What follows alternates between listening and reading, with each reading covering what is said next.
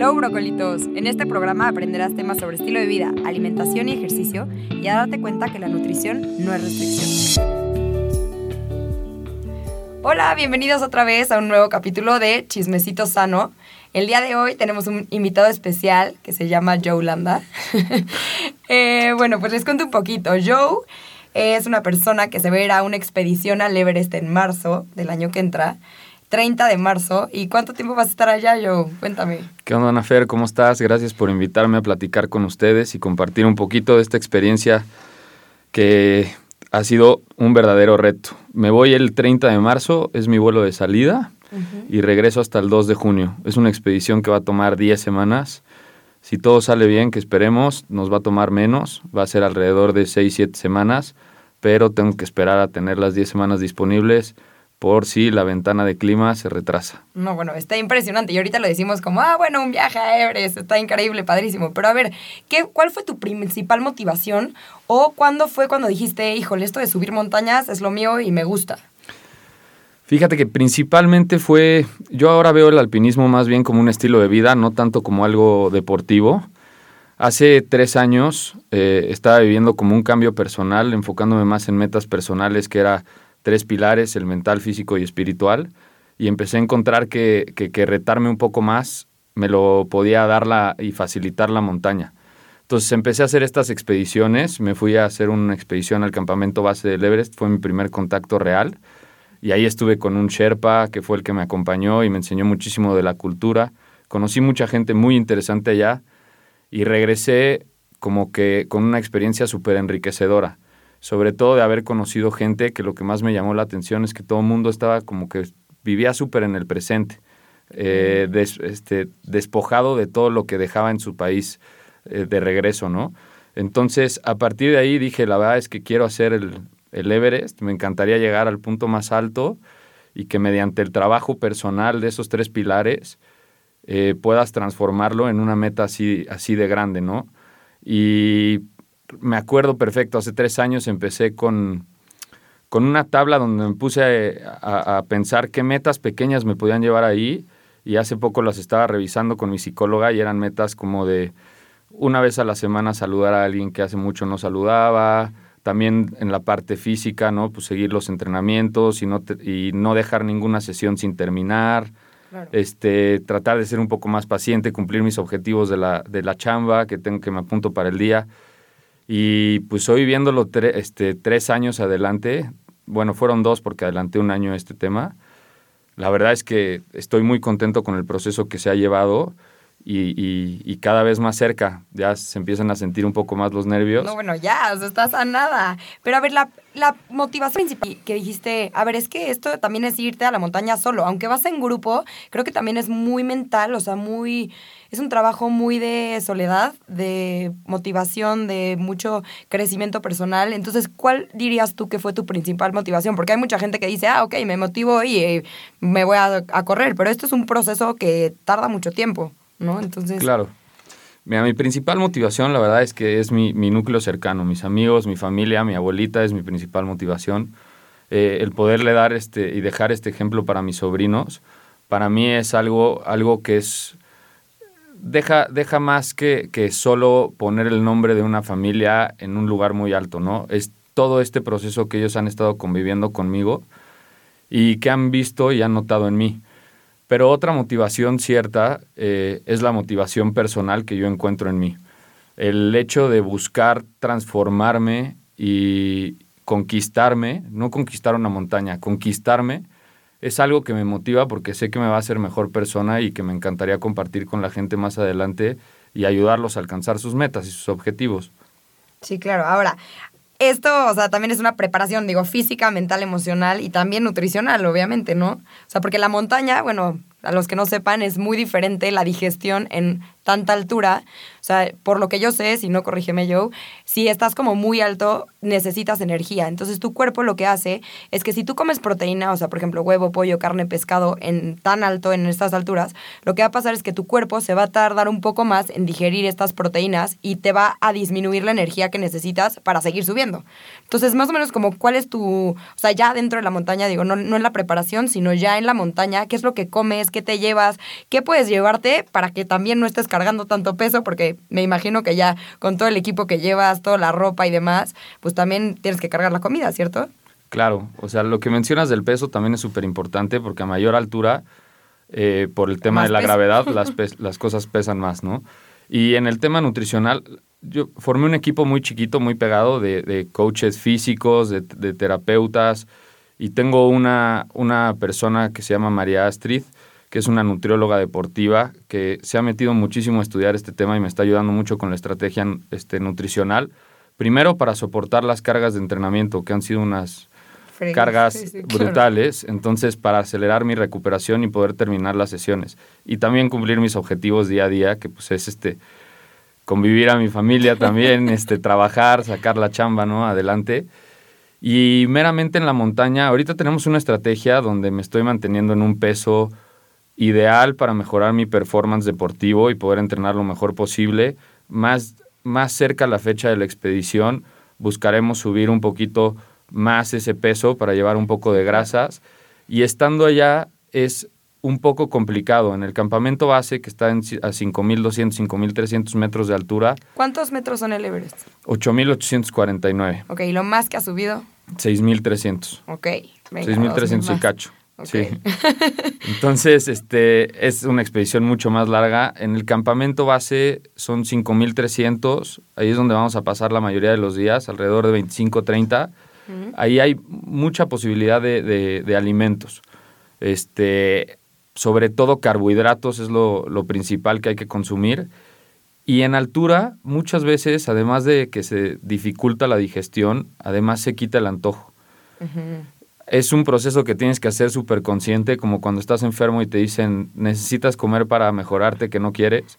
Muchas veces sucede eso.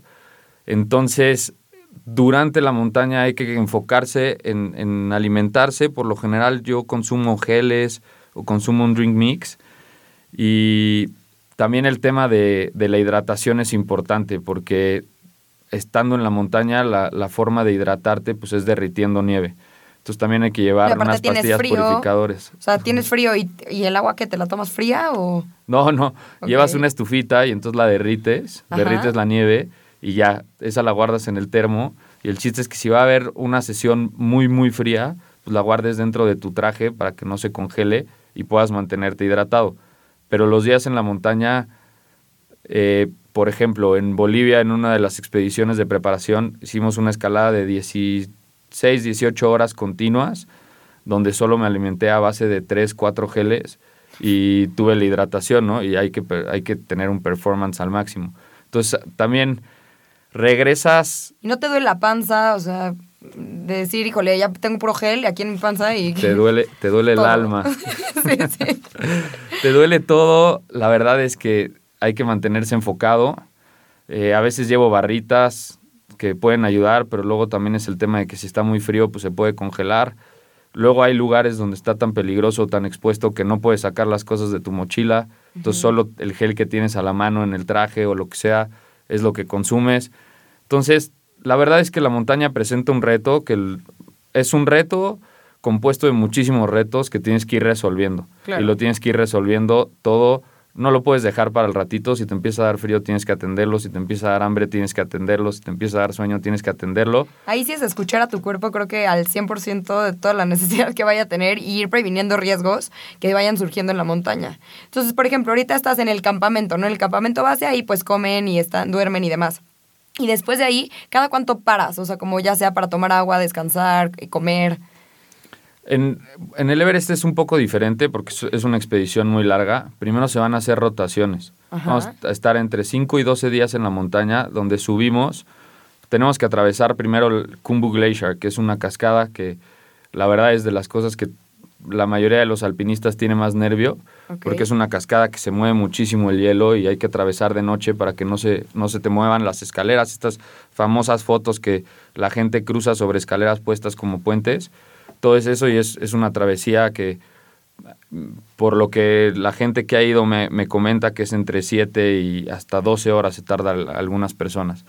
Y de ahí vamos a estar subiendo y bajando y bajando al campamento base. Eso se llama rotaciones. y también como para nivelar la altura, ¿no? O sea, para, que tu cuerpo empiece a... Es para aclimatar, exactamente. O sea, tú ponte a pensar como si tú agarraras una bolsa de papas y la subieras a un avión rapidísimo, ¿qué pasa? Se infla y explota. Es lo mismo que pasa con tus órganos. Entonces tú tienes que ir subiéndola y aclimatando tu cuerpo para prepararlo a estar en altura, para que el día que se abra la ventana para poder atacar la cumbre, que es como de cuatro días, esperemos, eh, todo este ataque, eh, te puedas desplazar rápido y puedas alcanzar este objetivo. Pero esos, esos cuatro días, obvio, ya necesitas, o sea, por la altura ya necesitas un poco de oxígeno, ¿no? O bueno, ya extra. El oxígeno, hay quienes lo suben, el, el modo más tradicional alpino es sin oxígeno, eh, eso lo hace el 1% de todos los alpinistas. ¿Y tú qué vas a hacer, yo? Yo lo voy a hacer con oxígeno suplementario. no, yo lo voy a hacer con oxígeno suplementario. Es mi primera vez en un 7000 y en un 8000, ¿no? Eh, entonces llevo oxígeno suplementario, todo mi equipo lleva oxígeno suplementario.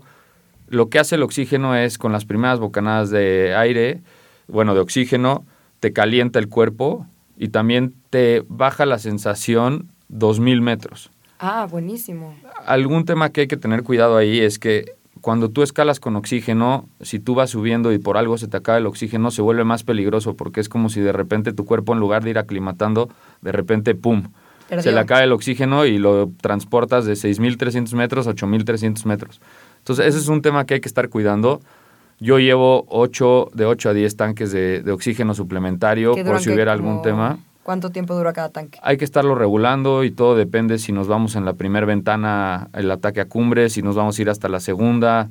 La verdad es que los tanques de oxígeno allá, todo es una inversión, todos los tanques de oxígeno allá, ya más como en emergencia, salen mucho más caros. No quieres ponerte en una situación donde se te acabe el oxígeno y no tengas otro disponible.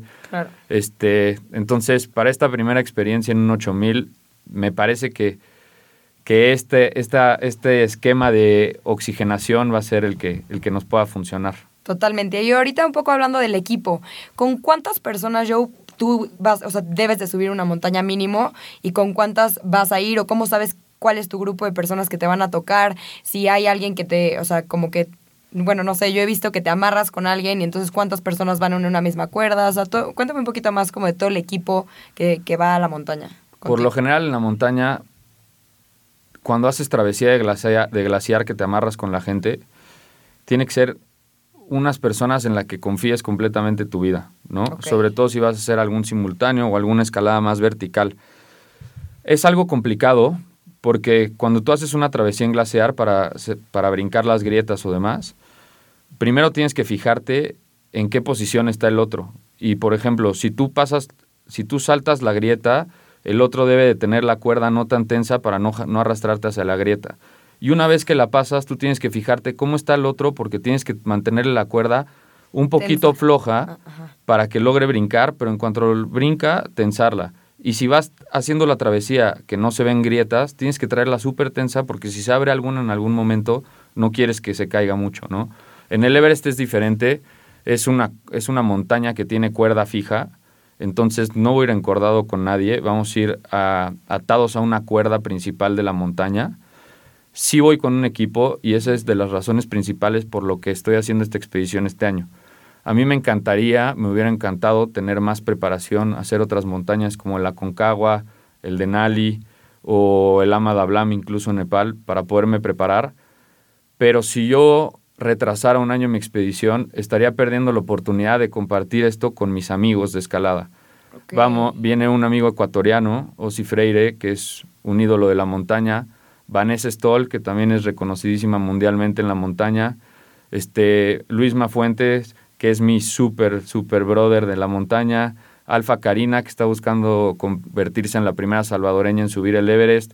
Con toda esta gente y escalado, Y a mí me Gente parece que, que... le confías tu vida, literal. le confío mi vida y aunque cada quien vaya a responder por sí solo en la montaña, también creo que va a ser más llevadero y más que podamos disfrutar más el momento en el base camp, que va a ser largas horas, y que también pues tengamos un, un alguien ya conocido y alguien aliado allá para, para poder este pues enfrentar cualquier reto que venga durante estas 10 semanas. Sí, claro. Y aparte, creo que también, aparte del trabajo personal, es 100% un trabajo en equipo. O sea, tienes que ver a toda la gente que está alrededor de ti y apoyarse. Y hay, hay momentos en el que has de estar en estrés total de decir, híjole, ya, bueno, no sé si te ha pasado, pero ya me quiero rendir o no sé qué, y todavía este le falta tanto. Y, o sea, como que tienes que estar pendiente de todo. Y sí, si no tienes como un buen grupo o unos buenos aliados o gente que, que lo hace más, como dices, llevadero, es un poco más difícil. ¿Te has, o sea, en algún punto has dicho, híjole, ya me quiero rendir. Sí, claro. O sea, mira, de la gente es súper complicado porque la gente reacciona muy diferente cuando está ante una amenaza o un peligro. Bueno, no la gente, reaccionamos diferente, ¿no? Eh, todos. Entonces, es bien difícil eh, a una persona que está en un ataque de ansiedad o así, volverla a regresar a un estado de calma, ¿no? Y eso lo ves mucho en el Pico de Orizaba, en el Iztaccíhuatl, que sube mucha gente que tiene poca experiencia y de repente se da cuenta que está una exposición pues, de altura o el glaciar, en el glaciar del Pico de Orizaba y tienen vértigo. Entonces, eso es complicado. Aquí es gente que ya se conoce un poco más y que ha tenido más experiencia en montaña, pero no le quita que pueda tener alguna reacción así. Eso se vuelve complicado. Y hablando de rendirse, por supuesto, muchas veces lo he pensado, desde los entrenamientos diariamente, a veces me cruza ese pensamiento por la cabeza de ya no puedo más. Ahorita con todos estos bloques de entrenamiento he llegado a mi casa rendido, los fines de semana utilizarlos para descansar, también digo, wow, pero siempre tienes que tener muy claros los motivos. Recuerdo en, en, en Bolivia fue una de las experiencias más complicadas que he pasado.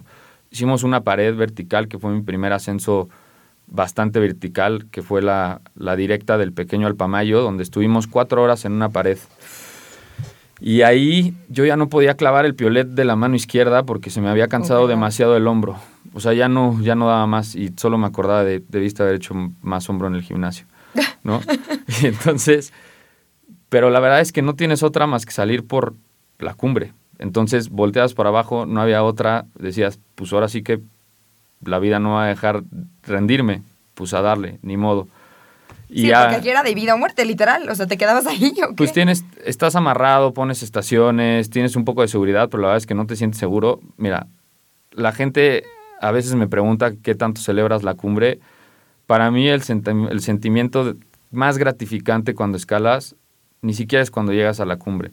Es cuando llegas a algún lugar donde puedes estar parado ya de regreso en el campamento base que dices, ok, estoy a salvo, no tengo que fijarme de mi siguiente paso. Claro. Ese es el momento de alivio de estrés más grande que vas a encontrar y más satisfactorio de, de- de todo, ¿no? El haberte logrado mantener, enfocar tus emociones, tu concentración, todo durante esos largos periodos y volver a estar a salvo es algo increíble.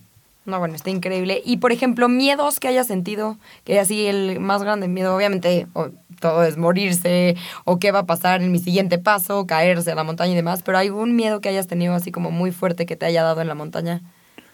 todo el tiempo, la verdad, este enfrentas a todas las emociones como cualquier persona normal y dentro de esas está mucho el miedo, ¿no? El miedo a tropezar, el miedo a caerte, el miedo a que no esté bien puesto una O estación. los malestares, ¿no? Hay muchos malestares que puedes llegar a Hay sentir. muchos malestares que tienes que hacer conscientes y, y este y pues saber diferenciar, probablemente lo más difícil es diferenciar cuando es un malestar que ya va a otro nivel, ¿no? Este he, he tenido experiencia con gente cercana que escalando le da un edema cerebral y no hemos logrado distinguir, al final sí a tiempo, pero eh, de los miedos más grandes siempre existe el riesgo de caer, ¿no? Y nosotros los alpinistas es algo que tenemos que tener en mente, es una actividad que, que existe el riesgo, tenemos que calcularlos, medirlos para ver si podemos dar esos pasos hacia adelante, ¿no? Este, eso es, es principalmente lo que nos enfrentamos. grande, claro. Y otra cosa también, ¿qué tanto, o sea, ya no tanto viendo la montaña, sino aquí en, en, en México, ¿qué tanto cambia tu estilo de vida? O sea, yo me dices, es que tengo trabajos, es que la familia, es que no sé qué, ¿qué tanto el estilo de vida cambia para poder ir al Everest en marzo? Uf, pues últimamente ha cambiado muchísimo. Me tuve que fijar tres, tres pilares en que dedicar mi atención. Estos pilares son mi familia, mi trabajo y el proyecto Everest. Todo lo que está fuera de eso, la verdad es que lo estoy dejando como segunda prioridad, tercera prioridad, cuarta prioridad y, estoy tratando de posponer lo más posible eh, cualquier evento que tenga que no esté dentro de esto. Pero un impacto que ha tenido muy grande el alpinismo en mi vida ha sido con la gente cercana y con la gente no tan cercana. Me ha ayudado muchísimo a conocerme y a conectar de forma mucho más profunda con la, con la gente. Eh, me ha ayudado también en el trabajo a planear mejor mis objetivos, a confiar más en mí. A, ser más estratega, porque creo que la montaña también claro, tiene más Claro, claro, completamente, a ser más estratega y sobre todo, además de la medición de riesgos, tú imagínate que todos los días te despiertas a hacer un entrenamiento complicado y a las 8 de la mañana tú ya tienes metas que lograste. ¿Con qué actitud crees que llegas a la junta de las 9 de la mañana? Ya, llegas con una inconscientemente vas sumando metas pequeñas, que tú no te das cuenta que son pequeñas metas o logros, que te van construyendo tu confianza. Y creo que ahí es donde encuentras esa motivación, ¿no? De decir, a las 8 de la mañana voy a tener metas cumplidas, entonces, y más y más y más, y a lo largo del día y en la, en la noche ya voy a tener varias metas, aunque sean cortitas, pero son metas que te vas poniendo y te va impulsando a esta motivación, ¿no? Exacto, o sea, tienes toda la razón en ese tema de plantear las metas, pero además hay muchas que logras inconsciente y que cuando volteas para atrás te das cuenta que lo lograste. Yo hoy en día estoy viendo que al haberme enfocado en el Everest y en las metas del día a día, eh, he logrado cumplir varios sueños, que es conocer gente del alpinismo mundial que me está apoyando cañón, ¿no? Eh, el que me invites a compartir mi experiencia en un programa así, pues también es un sueño, ¿no? El haber podido salir en televisión, pues también es otro sueño. Y no te vas dando cuenta porque tú estás enfocado en otra cosa. Y algo que tiene muy común la gente que entrena para este tipo de disciplinas es que saben que para llegar a su objetivo tienen que cumplir el entrenamiento de hoy y eso los hace estar presentes. Si tú no cumples el entrenamiento de hoy, no vas a llegar mañana a tu, a tu meta. Y eso es algo que tiene mucha relación en los negocios, tiene mucha relación en las empresas y que a mí me ha dado frutos en mi vida personal y en mi vida profesional a lo largo de estos tres años. Totalmente. Hablas muchísimo de tu familia, que también es una de las principales motivaciones. ¿Qué dice tu familia de esta expedición que vas a hacer? O sea, creo que también ha de ser un poco difícil, ¿no? De decir, híjole, ¿cómo soltar a una persona a hacer una expedición en la que hay muchísimo riesgo? O sea, ¿qué es lo que dice tu familia, tus amigos, el apoyo que has sentido de ellos, de la gente cercana? Sin duda, eh, si alguien tiene una tarea mucho más difícil que la mía, son ellos. Eh, mi, familia ahorita, por, por supuesto que no está viendo, por ejemplo, esta nueva película de 14 8 miles, no está viendo cosas de montaña ni nada de eso. Se han enfocado en darme todo el apoyo necesario, en estar ahí para mí, en ayudarme a cumplir mis metas, mis pequeñas metas que me van a llevar ahí, que es este juntar los fondos, tener el, una alimentación adecuada, ayudarme a descansar, darme motivación, hacerme saber cuando estoy haciendo algo mal, incluidos mis amigos. Yo digo que es una meta mucho más complicada porque durante esas 10 semanas, pues ellos no van a tener nada en su control más que sus propias emociones. Y el que va a estar en control de la escalada soy yo. Entonces, a mí me gusta más, la verdad, sentirme en control de mis propios movimientos y ellos van a tener que poder, como tú bien dices, que soltar, ¿no? Y este desapego, por lo general, es el que, el que a nosotros nos cuesta mucho y a mí también me va a costar mucho también el desapegarme de mi familia durante tantas semanas y el mantenerme concentrado va a ser sin duda un reto. No, está increíble. Yo la verdad es que yo la verdad me siento muy orgullosa de, una, número uno, que estés aquí, dos, conocerte y saber que un mexicano va a hacer esta expedición, porque se dice muy fácil, pero creo que en el momento ya no es tan fácil este, que hay muchas emociones de por medio, que hay muchísima preparación, que la gente realmente no lo ve. O sea, muchas personas decimos como, ay, es un reto y X, ¿no? Lo va a hacer y ya. Pero tú no sabes qué conlleva desde el día que neta ya no te quieres levantar y dices, si hoy no me levanto como me dijiste, no, o sea, no voy a poder ir ya sabes. Entonces la verdad es que me siento súper orgullosa. No sé si quieras dejar ya sea tus redes sociales. Eh, bueno, ya sé que también cuesta carísimo subir al Everest, entonces no sé si hay algún como founding group, o sea, no sé, algo que tengas como para recaudar fondos para subir. Cuéntanos un poquito de eso. Claro que sí. Mira, abrí un, abrí un crowdfunding para que la gente me pueda, se involucre conmigo, me pueda ayudar a, llegar y a cumplir este sueño y recuperar un poco el costo de la inversión. Es, es, una inversión, yo lo llamo inversión porque es como invertir en una maestría personal. Sí, literal. Este, y, y, me encantaría recuperar un poco estos costos. Estoy buscando también patrocinios institucionales. He tenido algunos acercamientos. La verdad es que, por ejemplo, la clínica Vitaficio a mí de rehabilitación. Me ha ayudado muchísimo a comprometerme con esta meta y me está apoyando muchísimo. La mejor marca de hoteles de México, los hoteles Chablé, eh, me está apoyando muchísimo. Es una marca también que, es, de, es mexicana y entonces también tienen los sueños y aspiraciones como yo, que es volverse un, un pues un referente mundial, ellos eh, siendo una marca mexicana y sobre todo manteniendo la armonía con la naturaleza y respetando. Ellos también me están apoyando mucho. Y me encantaría invitar a la gente que, aunque no sea de forma con recurso económico, que se involucren en el proyecto, ya que todas las vibras buenas son bienvenidas y de verdad que el apoyo de todos se siente increíble. ¿Y dónde pueden buscarte? O sea, si quieren saber más como de ti o de las expresiones que vas haciendo, del proceso y demás, ¿en dónde te pueden buscar o dónde te pueden encontrar? Va a ser eh, en mi Instagram, que es joulanda10. Ahí pueden encontrar, darle seguimiento. Ahí tengo un link donde está la plataforma de crowdfunding. Por si quieren ayudar, apoyar económicamente. Claro, y si no, también allá adentro están eh, los videos que se han hecho para, este, para esta expedición y para promocionar un poco. Y si quieren saber de mí, siempre estoy a un mensaje de distancia también. Y si quieren platicar algo, eh, hace poco en una entrevista comentaba que además de, yo estar escalando el Everest, hay mucha gente allá afuera que está escalando montañas emocionales mucho más grandes. Y creo que todos hemos pasado por ese tipo de montañas. Y de verdad que a mí me gustaría representar a, a esta gente donde yo también he estado y, y demostrar que cualquiera que sea nuestro Everest es escalable.